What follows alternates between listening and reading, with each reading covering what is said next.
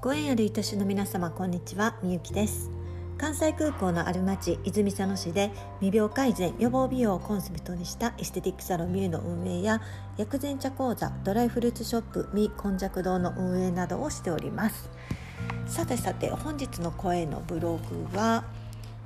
5周年を迎えました。パフパフパフ。ということで、えー、大変長らくブログをご無沙汰しておりましたが今日ですね10月15日、えー、エステティックサロンミューなんですけれども5周年を迎えることができました。まあ、あの自分の気持ち的にはもう5年も経つのかという気持ちとまだ5年しか経ってへんのかというね気持ちがなんとなくみりみりみん？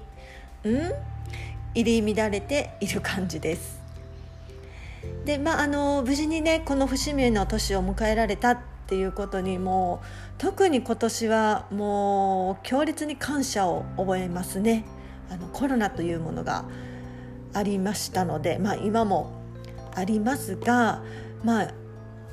休業要請とかがあったりして本当にサロンの存続もどうなるんだろうなってねこうやっぱり心配した時期もあったんですけれどもやっぱりご愛顧くださってるお客様とね。あともいつもいつも応援してくれてる家族とか仲間友達あと知人ですね。もう本当にお世話になってる取引様含め皆様のおかげでしかないなっていうふうにあの改めて思いました。もう本当に感謝しております。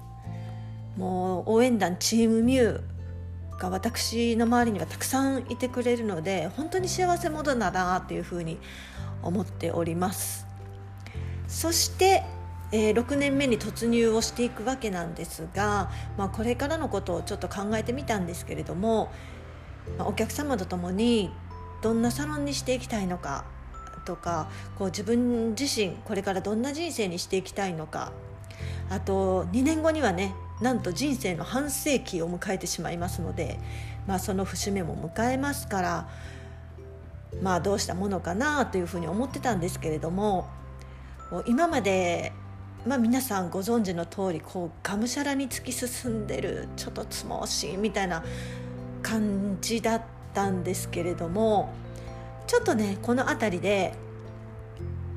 うん足を止めるわけではないんですけれどもちょっと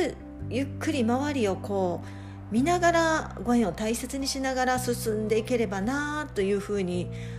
思い思っています。まあね今あのとてもスピードの時代だからそのスピードについていかないとというふうに言われてるんですけれどもそのスピードの時代にゆっくりっていうこのキーワードを掲げる自分にちょっとびっくりするんですけれどもスピードを落とすわけではなくゆっくり見るべきところをきちんと見てそしてせっかくあの自分でお店を運営しているのでやっぱり心から楽しいって思えることをやっていきたいなっていうふうに思っております。まあ好奇心旺盛な性格っていうのは死ぬまで変わらないと思うんでまあねゆっくり周り見れるのかなっていう甚だ疑問は残るんですけれどもね。